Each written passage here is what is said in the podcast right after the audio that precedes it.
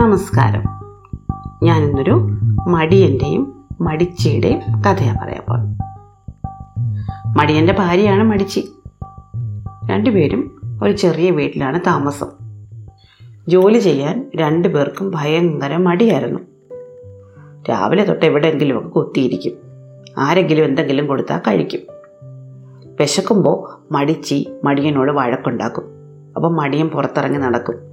എവിടെയെങ്കിലും സദ്യ എന്തെങ്കിലും ഉണ്ടെങ്കിൽ അവിടെ പോയി പൊതിയൊക്കെ വാങ്ങി വീട്ടിൽ കൊണ്ടുവന്ന് രണ്ടുപേരുടെ സുഖമായിട്ട് കഴിക്കും. ഇല്ലെങ്കിൽ വെറുതെ പട്ടിണി കിടക്കും.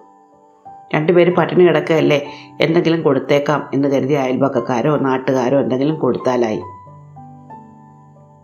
എത്ര വിശന്നാലും പണി ചെയ്യാൻ രണ്ടുപേർക്കും വയ്യ. മേലനങ്ങുന്നത് ഇഷ്ടമേ അല്ല, ദേഹം വിയർക്കുന്നത് ഇഷ്ടമല്ല.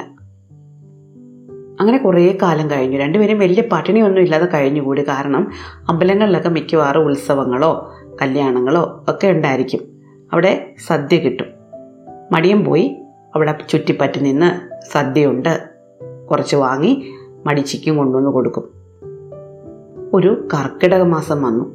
കല്യാണങ്ങളൊന്നുമില്ല, ഉത്സവങ്ങളൊന്നുമില്ല, അയൽക്കാരും ഒന്നും കൊടുത്തില്ല. നല്ല മഴക്കാലമല്ലേ, എല്ലാ വീട്ടിലും പട്ടിണിയാണ്. അപ്പോൾ പിന്നെ ആരെങ്കിലും മടിയനും മടിച്ചിക്കും എന്തെങ്കിലും കൊടുക്കുമോ? രണ്ടുപേർക്കും വിശന്നു. വിശന്നപ്പോൾ മടിച്ച് മടിയനോട് വഴക്കിടാൻ തുടങ്ങി. മടിച്ചിയുടെ വഴക്ക് കേട്ട് സഹിക്കാൻ വയ്യാതെ മടിയൻ അമ്പലത്തിൽ പോയി. അവിടെയൊക്കെ ചുറ്റിപ്പറ്റി നിന്നു. ഒന്നും കിട്ടിയില്ല. സാധാരണ തിരുമേനി ഇച്ചിരി നിവേദിച്ചോറെങ്കിലും കൊടുക്കുന്നതായിരുന്നു. ഇന്ന് ആരെയും കണ്ടില്ല, ആരും ഒന്നും കൊടുത്തില്ല. മടിയൻ വിശന്ന് അമ്പലക്കുളത്തിൻ്റെ പടവിൽ പോയിരുന്ന് കരയാൻ തുടങ്ങി. ഈശ്വര, എനിക്ക് വിശക്കുന്നില്ല, വിശപ്പടക്കാൻ എന്തെങ്കിലും ഇല്ലാതെ വീട്ടിലോട്ട് ചെന്നാൽ ആ മടിച്ച് എന്നെ വീട്ടിലോട്ട് കയറ്റത്തുമില്ല, ഞാൻ എന്ത് ചെയ്യും എന്നൊക്കെ വിചാരിച്ചുകൊണ്ടിരിക്കുമ്പോൾ ആ കുളത്തിൽ ഒരു ദേവതയുണ്ടായിരുന്നു. ദേവത വെറുതെ വെള്ളത്തിൻ്റെ മേലിൽ എന്തൊക്കെയുണ്ട് എന്നറിയാൻ വേണ്ടി ഒന്ന് പൊങ്ങി വന്ന സമയത്തായിരുന്നു നമ്മുടെ മടിയൻ ഇങ്ങനെ ഇരുന്ന് കരയുന്നത് കണ്ടത്. ദേവതയ്ക്ക് വിഷമം വന്നു. ദേവത വിചാരിച്ചു, അയ്യോ പാവം മനുഷ്യൻ. ദേവത വെള്ളത്തിൽ കിടന്ന് ഒരു ചെറിയ ഓളം വെട്ടുന്ന ശബ്ദമുണ്ടാക്കി. മടിയൻ നോക്കുമ്പോഴുണ്ട് ഒരു താമര ഇലയിൽ കുറേ പഴങ്ങളിരിക്കുന്നു.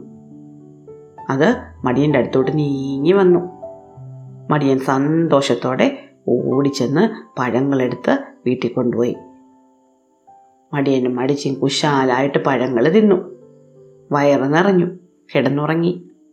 പിറ്റേന്നും മടിയന് വിശന്നു, മടിച്ചിക്ക് വിശന്നു. വഴക്കായി. മടിച്ച് പറഞ്ഞു, ഇന്നലെ കിട്ടിയ സ്ഥലത്ത് പോയിരുന്നു നോക്ക്, ഇന്നും കിട്ടും. മടിയൻ കുളത്തിൻ്റെ കരയിൽ പോയിരുന്നു.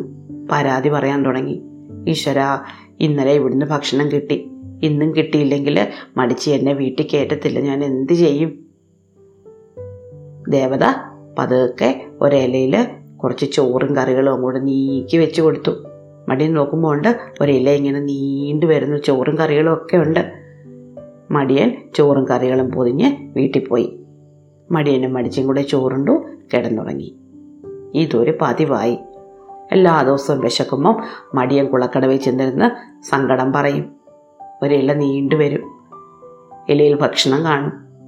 മടിയൻ അതും പൊതിഞ്ഞ് വീട്ടിൽ പോയി രണ്ടുപേരുടെ സുഭിക്ഷമായിട്ട് കഴിക്കും. കുറേ ദിവസം കഴിഞ്ഞപ്പോൾ മടിച്ച് പറഞ്ഞു, ഈ ഭക്ഷണത്തിനെല്ലാം ഏകദേശം ഒരേ രുചിയാണ്, മാത്രമല്ല ഇത് ഇലയിലാണ് വരുന്നത്, നല്ല പാത്രത്തിൽ തരാൻ പറയണം കേട്ടോ. മടിയൻ പറഞ്ഞു ശരി. അന്ന് മടിയൻ കുളക്കടവിൽ ചെന്നിരുന്നിട്ട് പറഞ്ഞു, ദാ ആരാ ഈ ഭക്ഷണം തരുന്നത്? എനിക്കേ ഇന്നുണ്ടല്ലോ എന്നും തരുന്ന പോലെ ചോറും കറിയും പഴങ്ങളും ഒന്നും വേണ്ട, എനിക്കിന്ന് ഇച്ചിരി നല്ല മസാലയൊക്കെ ചേർത്ത് നല്ല കറികൾ വേണം, നല്ല ചോറും അതിൻ്റെ കൂടത്തിരി പായസവും എല്ലാം വേണം കേട്ടോ. അത് മാത്രമല്ല തരുന്നത് നല്ല പാത്രത്തിലും വേണം. ദേവതയ്ക്ക് ദേഷ്യം വന്നു. എന്നാലും മടിയൻ നോക്കുമ്പോൾ ഉണ്ട് ഒരു വലിയ വെള്ളിത്തളികയിൽ ചോറും കറികളും പരിപ്പും പായസവും ഒക്കെ ഇങ്ങനെ നീണ്ടു വരുന്നു. മടിയൻ പാത്രമെടുത്ത് വീട്ടിൽ കൊണ്ടുപോയി. മടിയനും മടിച്ചും കൂടെ ചോറുണ്ടു കിടന്നുറങ്ങി. പിറ്റേന്നും മടിയൻ ചെന്നു. മടിയൻ പറഞ്ഞു, ദാ ഇന്ന് ഭക്ഷണം തരുമ്പോൾ ഉണ്ടല്ലോ ഇന്നലെ തന്നൊന്നും വേണ്ട കേട്ടോ, ഇന്നലെ തരാത്ത വേറെ കുറച്ച് വറുത്ത മീനോ ഇച്ചിരി ചിക്കനോ ഒക്കെ തന്നാൽ നന്നായിരുന്നു. ദേവതയ്ക്ക് ദേഷ്യം വന്നു. എന്നാലും ദേവത അന്ന് വറുത്ത മീൻ കൂട്ടി ചോറ് കൊടുത്തു. മടിയനും മടിച്ചയും വറുത്ത മീനും കൂട്ടി ചോറ് തിന്നു. പിറ്റേന്ന് മടിയൻ ചെന്നു. മടിയൻ പറഞ്ഞു, ദാ ഇന്ന് ചോറ് തരുമ്പോൾ ഉണ്ടല്ലോ കുറച്ച് നല്ല പാത്രങ്ങളിലൊക്കെ തരാമെങ്കിലേ ആ പാത്രങ്ങൾ വിറ്റ് എനിക്ക് കുറച്ച് ഉടുപ്പുകളും കൂടെ മേടിക്കായിരുന്നു. നോക്കുമ്പോൾ ഉണ്ട് അടച്ച ഒരു വെള്ളിപ്പാത്രം നീങ്ങി നീങ്ങി വരുന്നു. എടുത്തപ്പോൾ നല്ല ഭാരമുണ്ട്. മടിയൻ വിചാരിച്ച്, ആഹാ, ഇതിനകത്ത് എന്തോ വിശിഷ്ടമായ സാധനങ്ങളാണ്, ഇത്രയും ദിവസം കിട്ടിയതിനേക്കാളും രുചിയുള്ളതാണ്. മടിയൻ പാത്രം തുറന്നു നോക്കാനൊന്നും മെനക്കെട്ടില്ല. അതുകൊണ്ട് വീട്ടിലോട്ട് ഒറ്റ ഓട്ടം വെച്ചു കൊടുത്തു. വേഗം വീടിനകത്ത് കയറി മടിയനും മടിച്ചിയും കൂടെ ഉണ്ണാൻ വേണ്ടി പാത്രം തുറന്നു. അതിനകത്തു നിന്ന് കടന്നലും തേളും ചെല്ലിയും പഴുതാരയും എല്ലാം ഇറങ്ങി വരാൻ തുടങ്ങി. എല്ലാം കൂടെ മടിയനെയും മടിച്ചിയെയും കടിച്ച് കടിച്ച് ശരിപ്പെടുത്താൻ തുടങ്ങി. രണ്ടുപേരും വീടിന് ചുറ്റും കിടന്നു ഓട്ടടാവോട്ടം ഓട്ടടാവോട്ടം. എത്ര ഓടിയിട്ടും രക്ഷ കിട്ടുന്നില്ല. അവസാനം രണ്ടുപേരോട് ഓടി കുളക്കടവിൽ ചെന്നു. എന്നിട്ട് പറഞ്ഞു, അയ്യോ രക്ഷിക്കണേന്ന് പറഞ്ഞു. അപ്പോൾ കുളക്കടവിലിരുന്ന ദേവത പറഞ്ഞു, നാളെ തൊട്ട് ജോലി ചെയ്ത് സ്വയം അധ്വാനിച്ച് അവനവന് കഴിക്കാനുള്ള ഭക്ഷണം ഉണ്ടാക്കാമെന്ന് സത്യം ചെയ്യാമെങ്കിൽ ഞാൻ അതുങ്ങളെല്ലാം തിരിച്ചു വിളിക്കാം. അല്ലെങ്കിൽ അതുങ്ങളെ നിങ്ങളുടെ പുറകെ നടന്ന് കടിച്ചുകൊണ്ടിരിക്കും. മടിയനും മടിച്ചും പറഞ്ഞു, അയ്യോ ഞങ്ങൾ ജോലി ചെയ്തോളാമേ, ഞങ്ങൾ ജോലി ചെയ്തോളാമേ.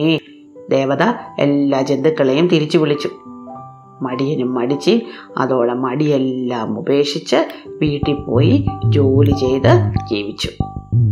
ഇഷ്ടമായോ കഥ? അടുത്ത കഥ അടുത്ത ദിവസം.